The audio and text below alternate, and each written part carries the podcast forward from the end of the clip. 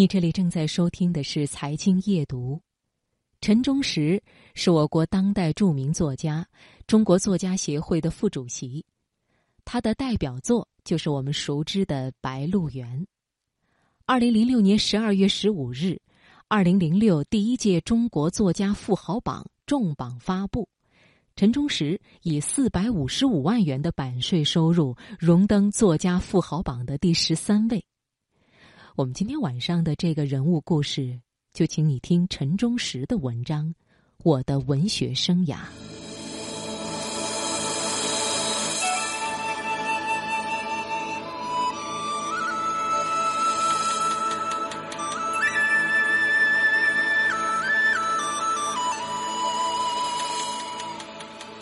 我生长在一个世代农耕的家庭，听说我的一位老爷。也就是父亲的爷爷，曾经是私塾先生，而父亲已经是一个纯粹的农民，是村子里头为数不多的几个能打算盘也能提起毛笔写字的农民。我在新中国成立后的第二年入学，直到一九六二年高中毕业回乡，之后做过乡村学校的民办教师，乡和区的干部，整整十六年。对中国农村和中国农民的了解，是这段生活给予我的。直到一九七八年秋天，我调入西安郊区文化馆，我再三的审视自己、判断自己，还是决定离开基层行政部门，转入文化单位去读书、去反省，以便皈依文学。一九八二年冬天。我调到省作协专业创作组，在取得对时间的完全支配权之后，我几乎同时决定干脆归老家，彻底清静下来，去读书，去回嚼这二十年里在乡村基层工作的生活积蓄，去写属于自己的小说。我的经历大致如此。我在小学阶段没有接触过文学作品。尚不知是有作家和小说。上初中时，我阅读的头一本小说是《三里湾》，这也是我平生阅读的第一本小说。赵树理对我来说是陌生的，而三里湾的农民和农村生活，对我来说却是再熟识不过的。这本书把我有关农村的生活记忆复活了，也是我第一次验证了。自己关于乡村、关于农民的印象和体验，如同看到自己和熟识的乡邻旧生活的照片。这种复活和验证，在幼稚的心灵引起的惊讶、欣喜和浮动，是带有本性的。我随之把赵树理已经出版的小说全部借来阅读了。这时候的赵树理，在我心目中已经是中国最伟大的作家。我人生历程中所发生的第一次崇拜，就在这时候，就是赵树理。也就在阅读赵树理小说的浓厚兴趣里，我写下了平生的第一篇小说《桃源风波》，是在初中二年级的一次自选题作文课上写下的。我这一生的全部有幸和不幸，就是从阅读《三里湾》和这篇小说的写作开始的。随着阅读范围的扩大，我的兴趣就不仅仅局限于验证自己的生活印象了。一本本优秀的文学作品，在我眼前展开了一幅幅前所未见、闻所未闻的画卷。所有这些震撼人心的书籍，使我的眼睛摆脱开家乡灞河川道那条狭窄的天地，了解到在这小小的黄土高原的夹缝之外，还有一个更广阔的世界。我的精神里似乎注入了一种激烈的激素，跃跃欲成一番事业了。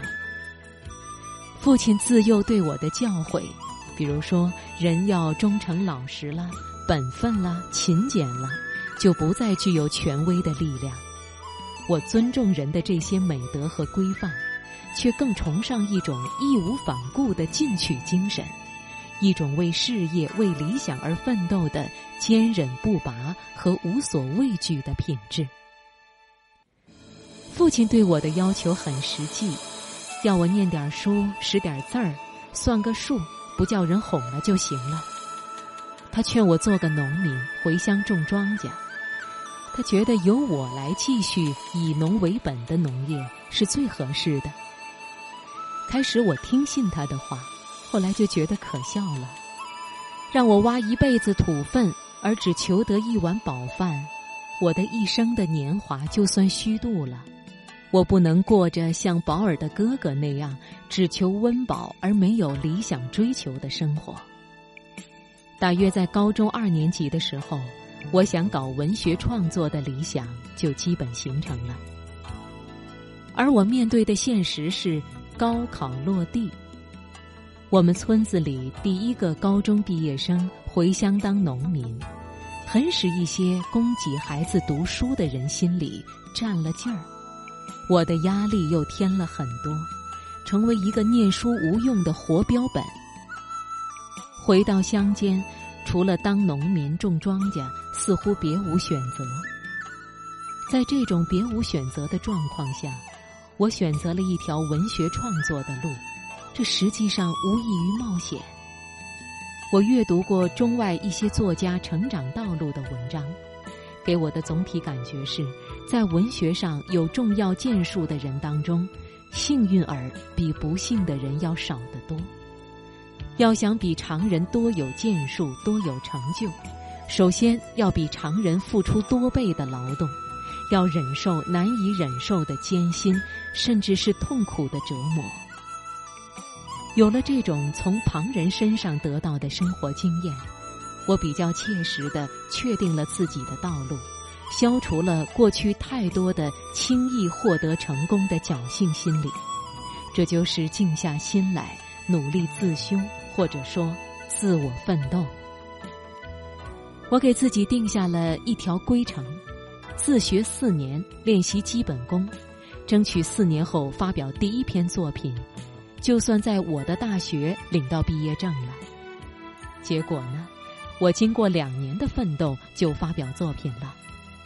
当然，我忍受过许多在我的孩子这一代人难以理解的艰难和痛苦，包括饥饿。以及比鼓励要更多的嘲讽，甚至意料不到的折磨与打击。为了避免太多的讽刺和嘲笑对我平白无故带来的心理上的伤害，我使自己的学习处于秘密状态，与一般不搞文学的人绝口不谈文学创作的事。每被问及，只是淡然回避或是转移话题，即使我的父亲也不例外。我很自信，又很自卑，几乎没有勇气拜访求教那些艺术家。像柳青这位我十分尊敬的作家，在他生前，我也一直没有勇气去拜访，尽管我是他的崇拜者。我在爱上文学的同时期，就知道了人类存在着天才的极大差别。这个天才搅和的我十分矛盾而又痛苦。每一次接到退稿信的第一反应，就是越来越清楚的确信自己属于非天才类型。尤其想到刘少棠戴着红领巾时就飞升文坛的难以理解的事实，我甚至悲哀起来了。我用鲁迅先生“天才及勤奋”的哲理。